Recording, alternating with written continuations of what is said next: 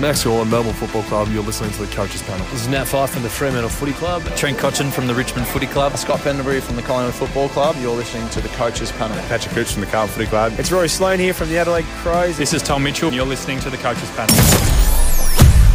There are only a few players in the 2023 season that if you didn't have them at the start of the year and then run them through the vast majority of the year, if you didn't have them from the get go, you felt immediate pain in your side that only increased as each week went by. Tim English in 2023 delivered on his potential. He was one of the best scorers across all formats of the game. And now, as we turn the corner to this coming 2024 season, AFL Fantasy, Dream Team, and Super Coach community players are all asking one question Can he do it again? We're going to talk about Tim English and his fantasy footy prospects for this upcoming season on this episode of the 50 Most Relevant.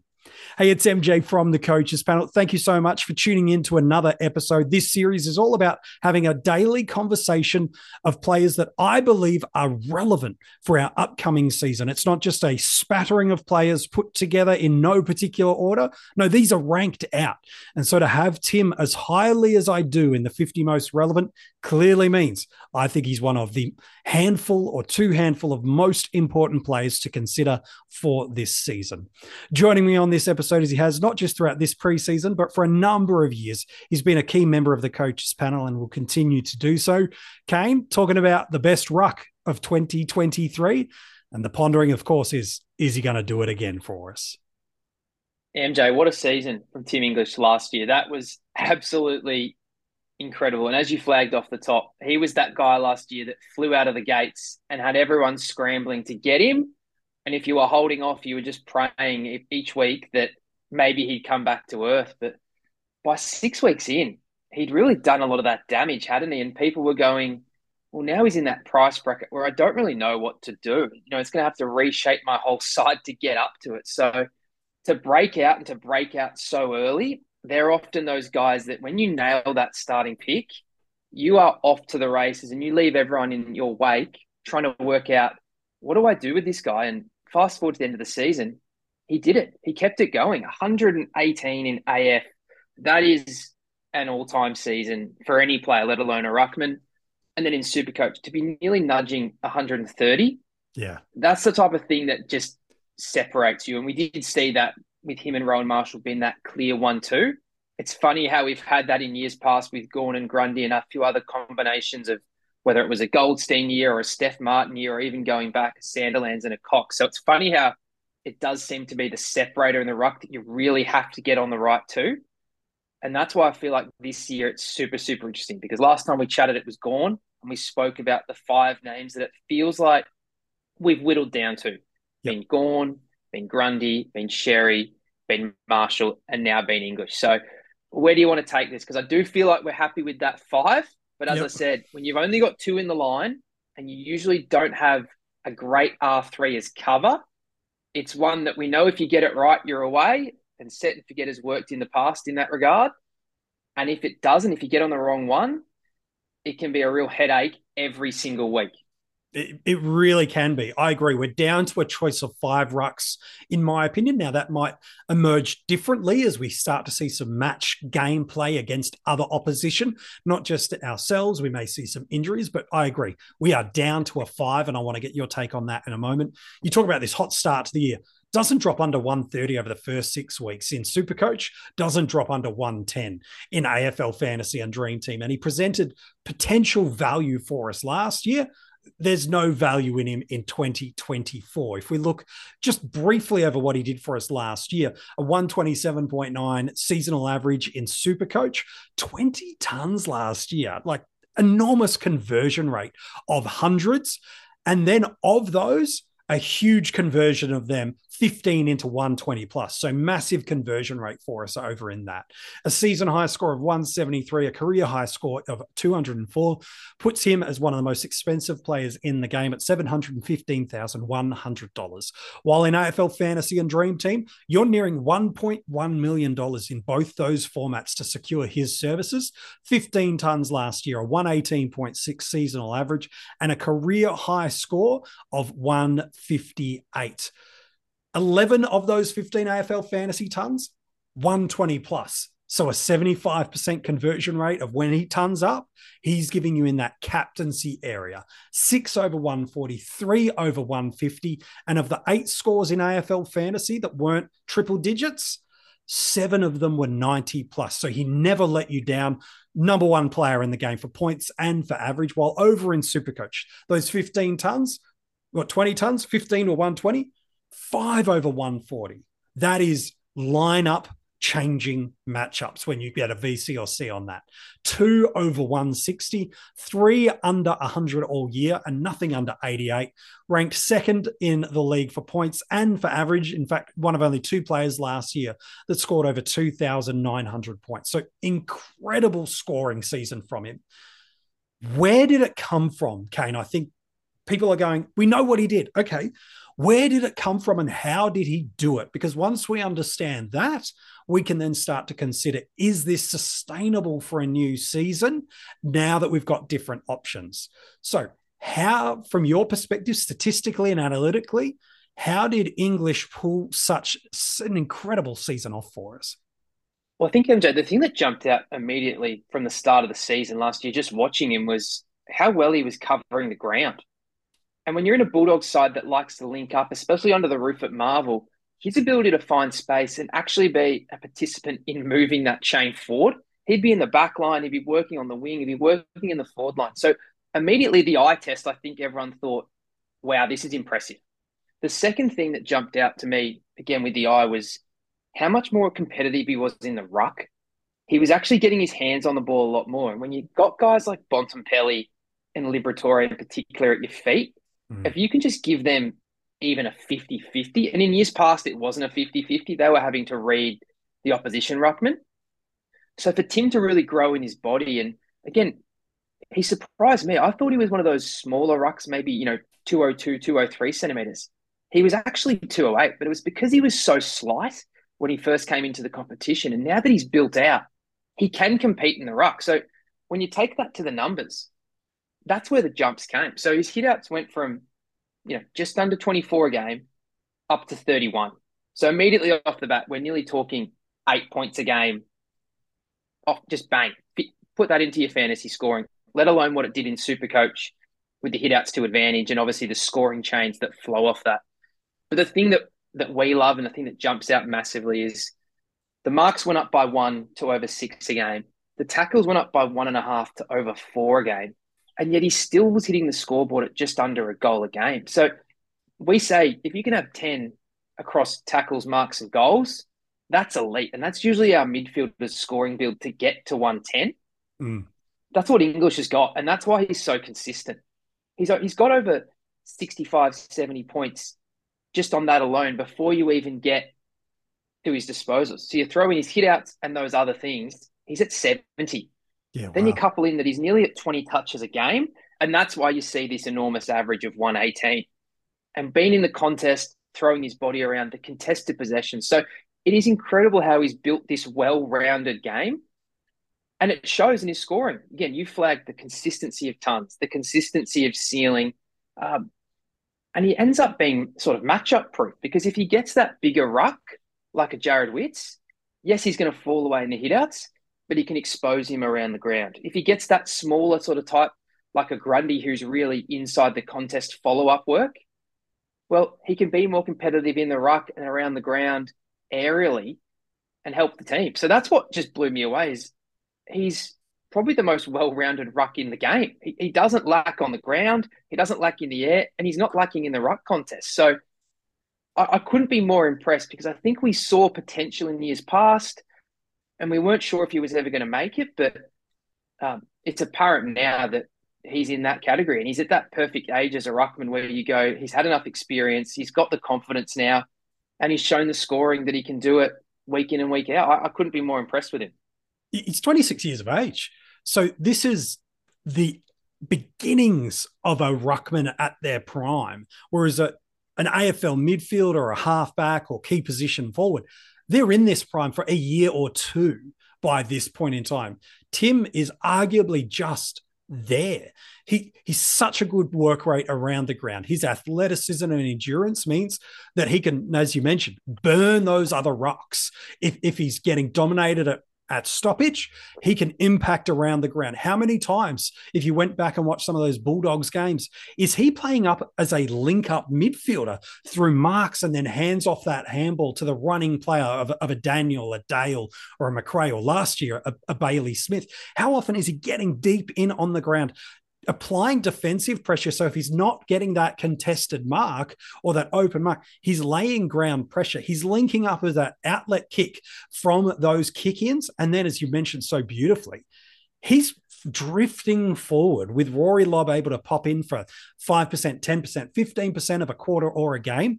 He's now such a damaging weapon up forward that with players like a Naughton and a Ugle-Hagan, you can't put your best defender on him because those guys will burn you. So now he's arguably getting the second or third best tall, and they're just isolating him for those overhead marks. So he reminds me of like a more rounded, younger Brodie Grundy because Grundy was great at so many things, but he wasn't great in aerially in the marks. Probably not as impactful at hitouts as I think people wanted. And, and certainly forward, ask any Melbourne fan, didn't really offer much for you in that space. English is everything.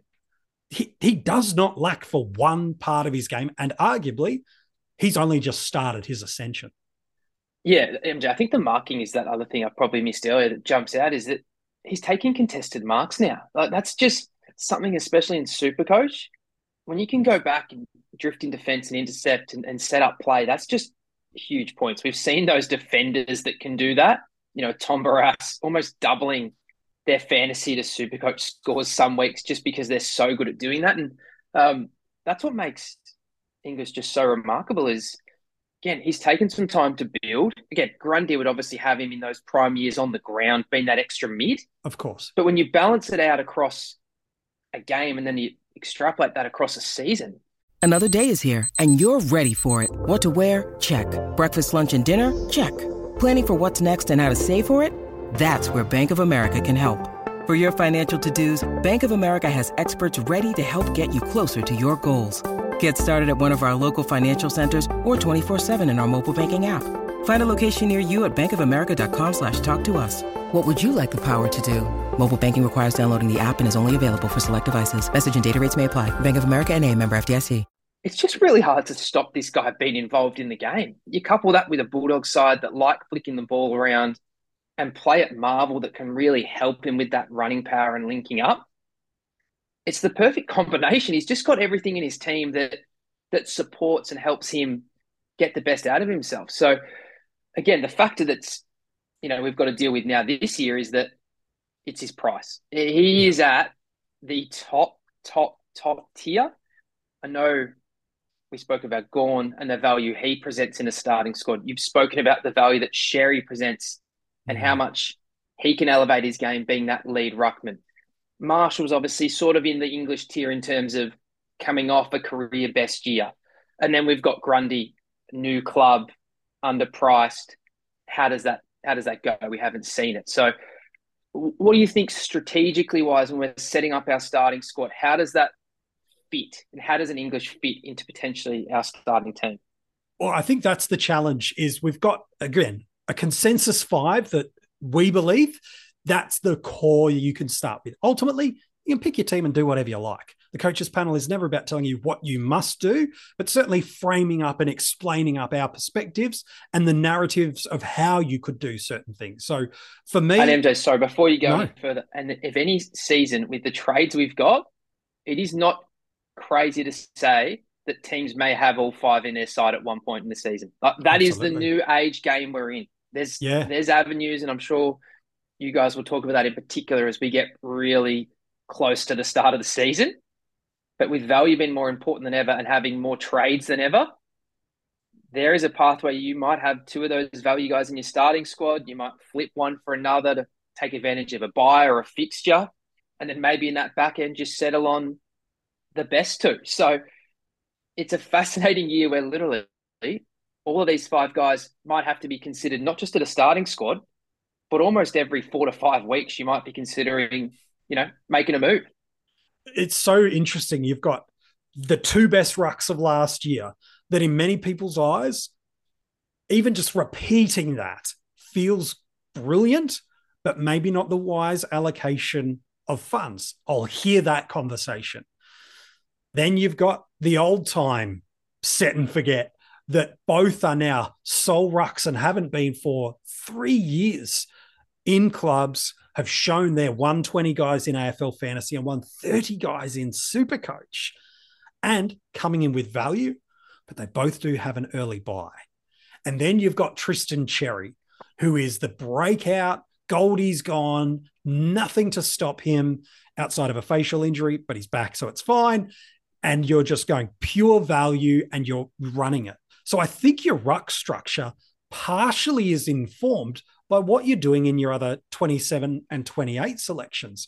Because if you're committing to someone like an English, or it means that's probably your safety net of captaincy and vice captaincy for most weeks. We talked a little bit about the safety net and the value of a safety net approach with Chizo on the episode around Marcus Bontempelli. So you can go back and listen to that. It's absolutely a viable strategy and not it's and it's not a value play it, it, it's a structural and strategic play to enable you to chase value in other positions. So don't just have to be 30 players, 30 value points. It's a way to play the game, but it's not the only way to play the game. But if you're into English, it affects what you do at M1 and M2.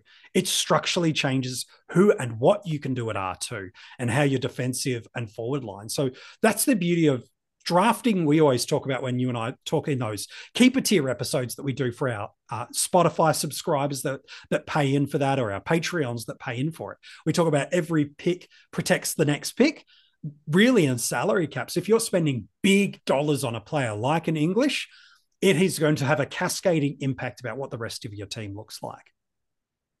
No mj that, that's 100% true. And, and just elaborating further on maybe why in the past set and forget ruck has been such you know, an option that people feel really comfortable with and have had success with is that there's just so much more choice in the other lines.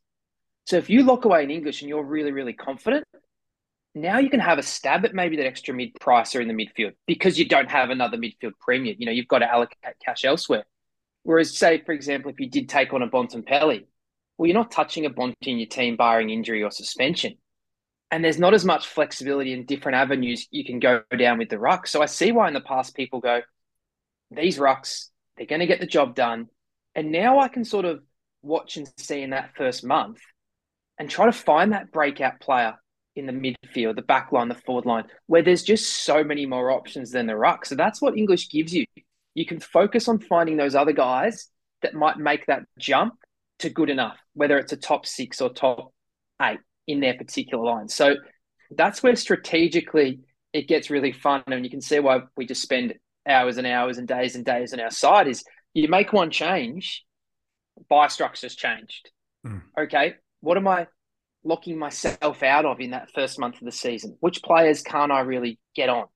Or if I do, what does it what does it mean if I do have to get rid of an English if he starts slow and get on a Xerri, get on a Grundy? So this is the really fascinating thing is what number do you need English to do where you feel really comfortable with the selection and you can focus on the other positions in your team and start building the side you want as we go throughout the year. And that's why we go set and forget. I don't have to think about it.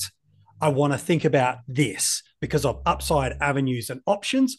And, and I'm just turning my brain off there. The challenge with set and forget this year is you could argue there's four set and forget premiums for us with a little bit of value in too. And arguably, there's a pathway where there's a smaller, more incremental value in an English and a Marshall based on how they trended through the year and, and the really their first full season owning and living up to being that big dog ruck perspective.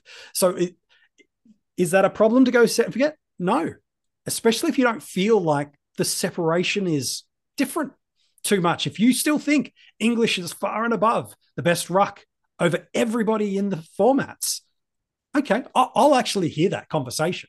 I can see a 120 AF year. I can see a 130 super coach here. Because as you mentioned through those stat lines earlier, they're not crazy. Those hit out numbers aren't crazy. Those um, possession rate isn't crazy. These are not career high, unsustainable, hard to repeat. These are a 26 year old who was 25 for big chunks of last year, just building in. So to me, I, I see where someone goes, I think there's five points of upside safely. I go, I agree. But there are three key things before we even talk about our broader structures and combinations. I think there are three things we must discover and discuss on this episode. One, how does this ruck line work with Rory Lobb? And the other reason I bring that up is the final game of the year. It's a small sample size. Lobb got his best CBA split for the year with English. So in a moment, we want to ad- address that. Two is the fact that how we allocate our dollars and how important it is to get that structural right. And then the third is that he has had an interrupted preseason with some migraine related symptoms. Let's maybe go to the easiest of them all to kind of maybe not knock out, but unpack the Lobb combo. Was that just a one and done narrative that we shouldn't read too much into a normative? Or to you, Kane, is there something that we need to be a little concerned about? Look, he scored okay in that game, English, by the way. It was okay. Yeah. But what's your well, thoughts that, on that game? Well, well, that's what's so interesting, MJ, about that game in particular is firstly, it wasn't a dead rubber. And I think that's something we've always had to learn in the fantasy community is what stuff we can take from the back end of the previous year and we can put into 2024 or the following year. Because in the past, we've seen some that we go, oh my God, this guy flew home going at 90, he's priced at 70, and we're off to the races. And then other times we've seen, you know what, it was just the club trialing some different things. You know, guys went in for surgery, people were managed. They wanted just to have a look at someone. The interesting part is one, Lobb's not going anywhere. They brought him in. We know he's got a role to play because he can play ruck, he can play forward. They don't really want to expose a Sam Darcy at his point of the career to, to the ruckman, as he flagged 24, 25, usually 26, 27 is when you're hitting your straps there. So a Sam Darcy, who's such a talent, you know, let's just let him develop before we start throwing him in there to the big the big boys in the ruck. But in a must win game, the dogs were trailing and they threw Lobb in the ruck in the second half, and he turned the game, and ended up running over the top of them. And and Lobb was terrific in there. Like hmm. he scored hundred in both formats, sixteen touches, seven tackles, kicked three goals, and had fifteen hitouts. And the bulk of that scoring came in the second half. Now English went forward he still kicked to himself. Again, he had his normal sort of stat line, didn't he? You know, 18 touches, five marks, 23 hitouts, two goals, 10 contested. But he's still a really good player. But the fact that it worked, hmm. And there's going to be other games, I think, where they go, we just got to make something happen. And English is competent up forward. So it's not like, you know, he can't function up there. He, he's a really good target. So I don't think it's something we'll see super often. But the fact that it worked and Lobb is actually competent in there and he's a bit of a different sort of obviously play to English, it's something we have to be wary of. Again, English still scored fine. Yeah. But when you're at that price point, MJ, if one of those games happens in the first five or six, you're probably feeling a bit sick about it, especially if he does go, you know, a sub ton or even worse if it was a 60 or a 70 just based on the matchup. And based on matchups, we will get him at a cheaper price at some point in the year. We we saw some 90s aren't bad for our on-field output. But if you're playing the salary game of how a player's priced available to get, he will historically come in at a price point that is cheaper for you. It might be 20, 30, 40, 50,000 dollars in a super coach or a dream team. It might even slip out to a hundred thousand or more in AFL fantasy due to the pricing of the magic number. To hold your value, you must outperform the average that you are priced at. Otherwise, we will see regression. So, yes, he went 130 plus over his first six weeks in Supercoach last year, 110 plus in AFL fantasy last year. But even then, if he holds that sort of scoring, he will hold his price point at best. And so, can you get Tim English cheaper in the year? Undoubtedly. That, I don't think anyone would say that's the conversation that's not there. It's possible, but it's very, very highly likely. But that's not the conversation. It's when he is at his cheapest price, can you get onto him? Can you make the points that you've lost and the dollars that you feel like you've saved in the season? Can you make those two reconcile for you? Because can Xerri generate enough money for you? And the money you save, for example, allocate that to get you a, another mid pricer off a cow or a mid pricer up to a premium. Can you find yourself in a better position in that combination of selections? Because if you don't feel like you can, pick him away. Because I don't see a huge scoring drastic swing coming. When you need mealtime inspiration, it's worth shopping Kroger, where you'll find over 30,000 mouthwatering choices that excite your inner foodie. And no matter what tasty choice you make, you'll enjoy our everyday low prices, plus extra ways to save, like digital coupons worth over $600 each week. You can also save up to $1 off per gallon at the pump with fuel points. More savings and more inspiring flavors make shopping Kroger worth it every time. Kroger, fresh for everyone. Fuel restrictions apply. I'm with you. I don't see Lobb really making that move to impacting him. So, yes, you will get him cheaper. But when that time comes, can you get him cheaper? If you're fading a Bontempelli for the same reason, can you also have generated enough money to get him at his cheapest point? Can you have generated the same money if you're scared about the buys and the tags for Daicos early? Can you also have him at the same point in time? Because all of a sudden, you've got these three early targets you're trying to get, and you're still looking for value in the season. You're still trying to get your cash cows off the ground. So you're not always trying to pay top dollar. This is where safety nets and structures and taking your medicine sometimes and losing a bit of money can be a viable approach. Especially if one of them comes out of the gates, MJ does outperform. You know, we saw that with Daicos last year. We saw that with English. Now, Bontempelli was the one that started slow comparatively to his average, and then he was away. So you're, you're exactly right, MJ. Again, you're going to be waiting for a low score. You're probably going to have two or three weeks to action it. Now, can you summon the summon the currency to get up to where they're going to be, even if they do dip? Well, that's the question, isn't it? Has your mid pricer timed up? Has your rookie topped out? Um, so that's the really, really tricky thing.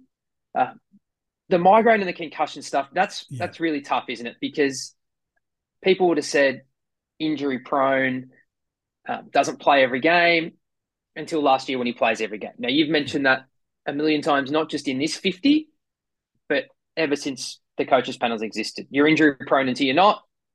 Yeah, you're Jack Crisp until you're not. You know, you're there every week until you're not. That's just the way the game works. And that's the hard part about it is it's always the future. You're always guessing for the future. The past always informs us as best we can with numbers and analytics and everything we can try to harness. But at the end of the day, it's a game of football and stuff just happens. So again, it's not what you want to hear. No. It definitely increases the risk profile, especially at that top dollar, to know that, you know, he just has dealt with this in the past. We've seen, you know, Aaron Naughton went for one of the biggest hangers ever and need him in the face. Like that's footy. That that's just how it happens. Um, so it's not something that gives you confidence. You know, it's a bit of a, a cloud hanging over there. But at the same time, all we can do is take the club's word and say that, you know, if he had to play a game tomorrow, he'd play. So, and that's what they've come out and said. And, and they've said they've been really cautious. He's for the better part of two to three weeks now been in full contact training and, and not being protected in any sense of it. The club have said if it was round one through January, we're playing him. We're just taking the cautious approach, getting his workload up, which is fine. So to me, if you're fading English purely because of that concussion concern, you're out for the year. If that's the only reason you're not starting him, you're out for the year because that concern will not go away.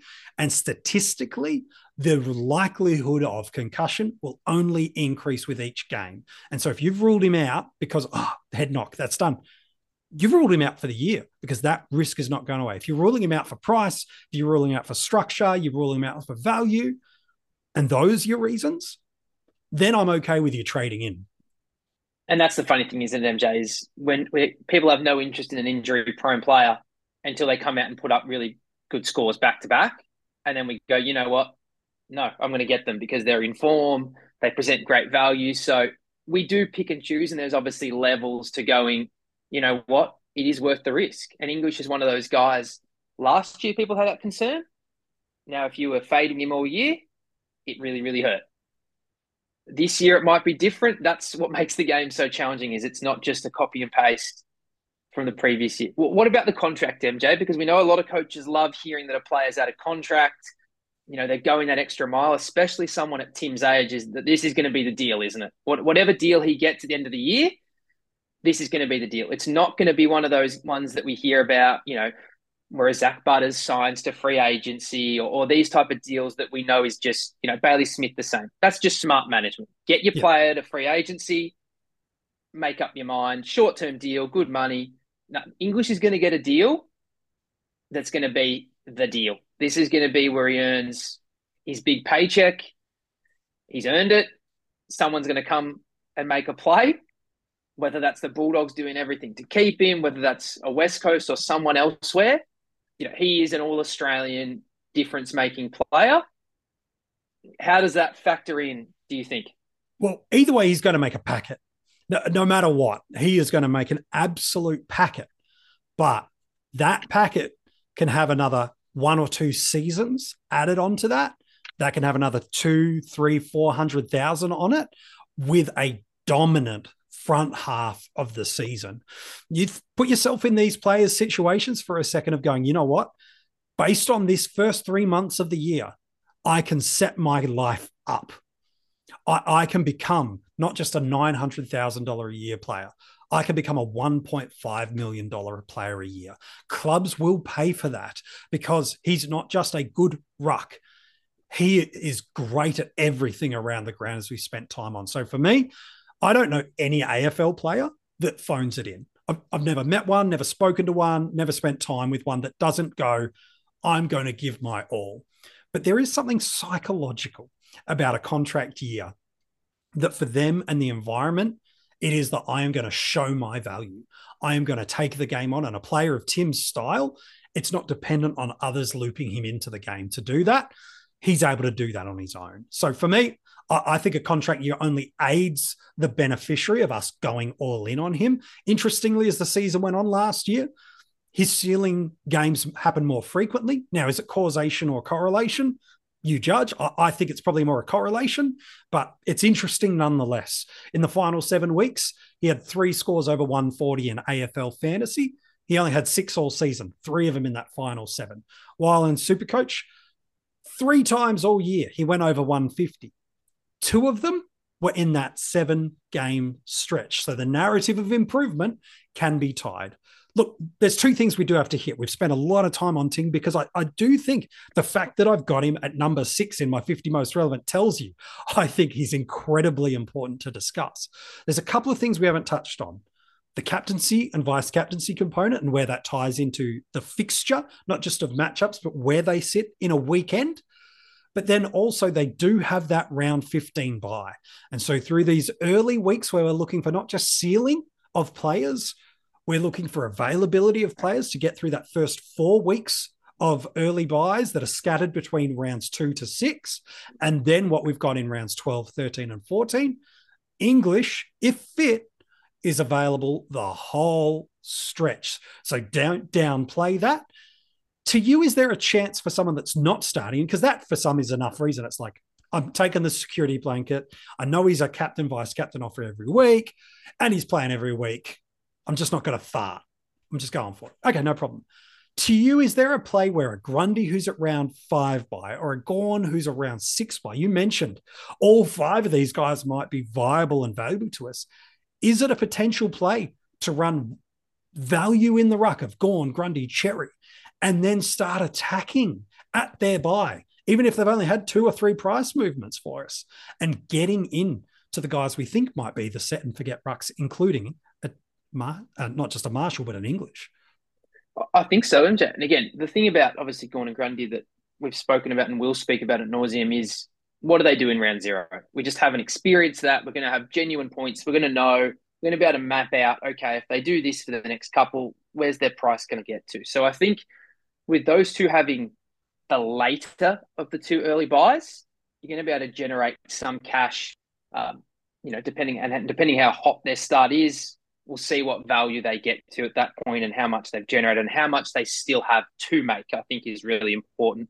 And then obviously you've got to couple that with what's English done. Is he coming down in price? Is he flying off to the races? So I think it's something that could happen.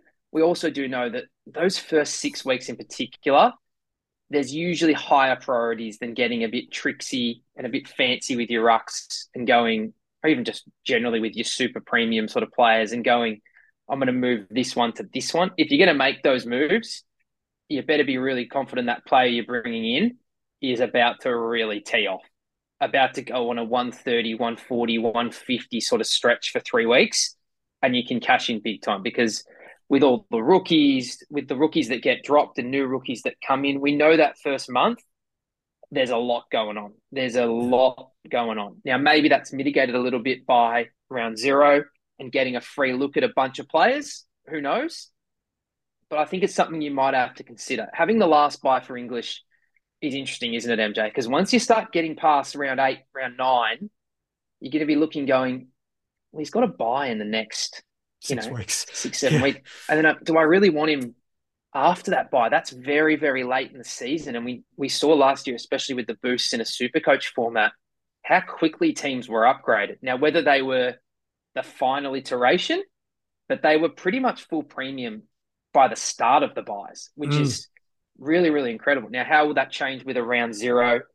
Will that help with the extra trades? Help even further? um, it's something you definitely got to think about, and something that I think does help English that it is the last of the buys, and you're going, you know what, it gets really hard after that. Whereas if it's the early buy, you know, it's our old thing, isn't it? Do we have someone we can run to the final buy and then trade them in off their buy? So we don't have that luxury with English. He is the last buy, but it just complicates this situation even further, MJ, as we try to map out what do we want to do and when do we want to do it if you're starting Tim English, structurally that changes your team. It, gives you security in your team. It gives you options of how you can take on those mid-price forwards. Does locking in a Tim English, for example, alongside a Gawn, a Grundy, a Xerri, gosh, even a Rowan Marshall, if you'd like, although statistically based on ownership, I think it's a really low combination that's going a English and Marshall set and forget. Statistically, I think that's a low volume of coaches across the formats. Doing that allows you to maybe take some punts on that forward line. If you don't like any of the forwards, we've now talked about all the forwards through the 50 most relevant. They've all been there. If you're not sold on a Macrae or a Flanders, you're not sure what a Rachele or an Adams or a Connor MacDonald, these are just some of the names we've talked about. A Zac Fisher, you're still not sure with that injury history at Elijah Tsatas or Fyfe, is he getting that mid time? Is he not? Harmes, what's happening? Billings, what's happening? These are just some of the names all of a sudden you can lock a spot up and go, I am going to focus my start of the year on making sure I, A, if I've missed a cow, I can get it. B, if there's a mid pricer in, in another line that's firing in my mids uh, or a defensive line, I can get it. Or I can just flip these forwards that I don't like into one that will work for me for two to three weeks. So, so English is really, really valuable. He might not be financially valuable to you in terms of the dollars it makes or saves you, but in terms of the freedom and pathway it creates for you. And then the other thing he is, is pretty much every week bulletproof in matchups. Yes, there are rucks that we do see struggle to score well. Fremantle have historically been a hard matchup with the multiple ruck options. Jarrod Witts has historically been a hard matchup. He does have them early on in the year, and Max Gawn against him at times has been a hard matchup. But as you mentioned before, Kane, his ability to score in all facets of the game means even if he's losing at hitouts, he'll pick up that scoring and elsewhere. Is there anything, because he is a vice captain or captaincy option, is there anything in the fixture based on who they play or where in a weekend they play that gives us an opportunity to, to lean into that vice captaincy or captaincy consideration with him? I think MJ, the stuff that jumps out to me is obviously round one's usually a challenge, isn't it? Because you don't often have a donut or a loophole player. So that one's a bit tricky. But the ones you do have to like is that rounds two and three, it's a Sunday. We're going to probably have some blue dots with those teams that are on a buy. Round four is gather round. So again, do you have a loophole by then? He plays Geelong on a Saturday night, so you know, he's likely going to be your captaincy option there. You can throw a VC earlier in the week. And then in round five and six, it's a captaincy. It's a Friday and a Thursday. So again, in those early buy rounds, the first four cracks at it in two, three, five, and six, he's in a perfect position where he can either be your anchor captaincy if your vice captain fails, or you get off, get your round off to a really nice start on a Thursday and Friday with that VC, and you're away. So I think it's tricky, isn't it? You know, for a guy that's not really match up. You know, how do we know we're using old data? Often that sort of opponent data we start feeling confident in about six or seven weeks in because we know all it takes is one player to go really insane, especially in the rucks, and it can maybe skew things a little bit differently. So there's nothing really there, MJ, that worries me with English. You don't feel like you go avoid this one, target this one with him. He's just he's just a scorer, and over the course of a season, it all sort of comes out in the wash. And um, last year, that wash was absolutely incredible. Yeah, the rucks fascinate me this year and I love it. There is so much strategy that we can play, and I think that's great. It only makes the game better and more dynamic and more interesting when it's not polite. The last year it was pick English, pick Marshall, and we all have them. Now there are at least five already that I think are viable structural and strategic plays, let alone what happens during the season when a Briggs type pops up, when an injury type pops up. And now you can do what we've done previous years, like a this is a callback, but Sam Jacob gets injured. You can field a Riley O'Brien as a rookie. A, Darcy Cameron gets the opportunity and a ruck forward pops for us. So the rucks fascinate me. I, will listen to anyone that wants to talk about any of those five to me as their starting lineup. And my answer will be looks good to me. Draft is different.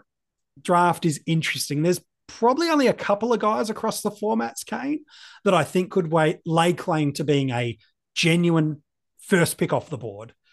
Tim English sits in that space. If you've got to pick politely anywhere from, gosh, maybe even the third overall pick, definitely by the fourth, don't even think about him. If you're in that middle, the back half of the draft, he's not getting anywhere near you. So I guess the question is, we know leagues are different, sizes are different, variables are different. All those variables can come. But is Tim English a consensus number one first off the board pick for you, or is there at least one or two others that could take that spot? There's definitely one that would be ahead of him.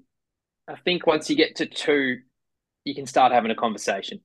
That's where I've probably got it. Now he's probably three for me. If I had to do a draft tomorrow, I would have I would have Nick Daicos off the board first. Then I'm probably wrestling with a Bontempelli and an English. Again, Bontempelli is just so consistent, so durable just so good across both formats. You just don't have any worries. Daicos is already a generational player with back status.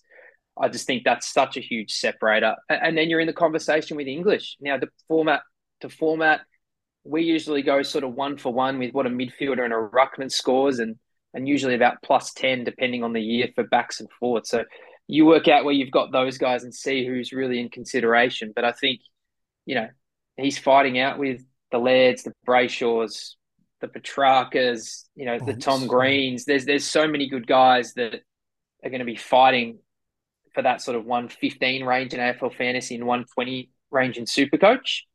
Um, hard to go against the English though, MJ, especially with we know having that ruck locked away. Sometimes there's a big peace of mind factor. So for me, as we state as we say today, he's probably third off the board. Again, after that, you probably feel like you're really fortunate to get him. Yeah, if if he's still there and your fourth pick overall and English is still sitting on the board, just go. Absolutely lock that one away. Uh, getting a ruck at the top end to me is really important this year. If you want it, you've got to pay up for it early. Otherwise, you're fading till super late and you're probably happy to take a 90s guy in Supercoach and a high 80s guy in AFL Fantasy and Dream Team, which is fine as long as you know that's what I'm choosing with the rest of my picks. Hey, mate, as always, an absolute pleasure talking with you during the 50 most relevant. Wonder if we'll see you again. I'm not too sure, but thanks for being on yet again and talking about a really fascinating player. Pleasure, MJ. You nearly done it. You nearly done another year of this. You're unbelievable. 50 oh. days. I'm very excited for the last few. I'm not sure who's more excited people that are listening to this that don't hear my voice every day, or my wife that will see me again. I'm still not too sure who's most excited about it. I'm not too sure. But if you want to go read the article, it's online for you now at coachespanel.tv. If you're only just getting seriously into your AFL fantasy and super coach and dream team preseason and just catching up on the 50, lucky you you get to go back and experience the 50 for the first time. It's like meeting someone that's never watched The Office before. It's like, awesome. You get the best thing in life now. You get to relive something that I have. So you can go back and check that out. If you haven't subscribed to wherever you get your podcast from, the coaches panel is there. Just simply search for us, find us, and give it a five star rating. We greatly appreciate your support. In just that small, simple click does make such a significant difference. Or you can also jump over on YouTube YouTube. We've started putting these episodes and other content pieces and strategy episodes and Q&As up on YouTube. It's first venture into it for us in the 2024 preseason. Getting close to the thousand subscribers, so we might need to come up with a prize for the thousandth subscriber maybe we should do that. So if you're not already, jump in. We'd love to have you on there and turn those notification bell on so that as soon as a video goes live, you get to see it. And if you are watching this on YouTube, comment below with what you think Tim English is going to average in 2024. In the description of this episode, it's got where you can keep in touch with all the members of the coaches panel across all social media formats, as well as you could become a pay of our Patreon supporter group. There is a ton of great additional rewards they get in season and preseason podcasts, articles, uh, interaction and opportunities with the community, uh, as well as some hidden group conversation spaces you can get involved. Our rookie guide that is incredibly comprehensive. You get that as well as a ton of stuff during the season. The links to become part of our Patreon are in the description of this episode. Wow. Top five left to go. Let's be honest, the top 10, you shouldn't have been surprised by the names left. The top five, the order might surprise you, but the names definitely shouldn't. So, who's in next? Well, tomorrow we're talking about one of the most consistent, one of the most durable, and one of the most friendly premium midfielders. What they offer to not only their team, but to fantasy coaches is one of the greatest builds we could imagine from a premium midfielder. Year upon year, they have shown us that their ability to reach the 100 marker is almost easy for them. They've shown this ability year on year to be right up towards the top of the tree. They've long shed the DPP that they had, but they are premium elite midfielders. And they're not someone that's going to hurt us over those first six weeks with any buys or any blockouts. They're rolling through. So he's a captaincy option. Brilliant, brilliant in every line and area, scores in every column, and has a phenomenal ceiling. That could be a couple of them. So who's tomorrow? You'll find out in the 50 most relevant.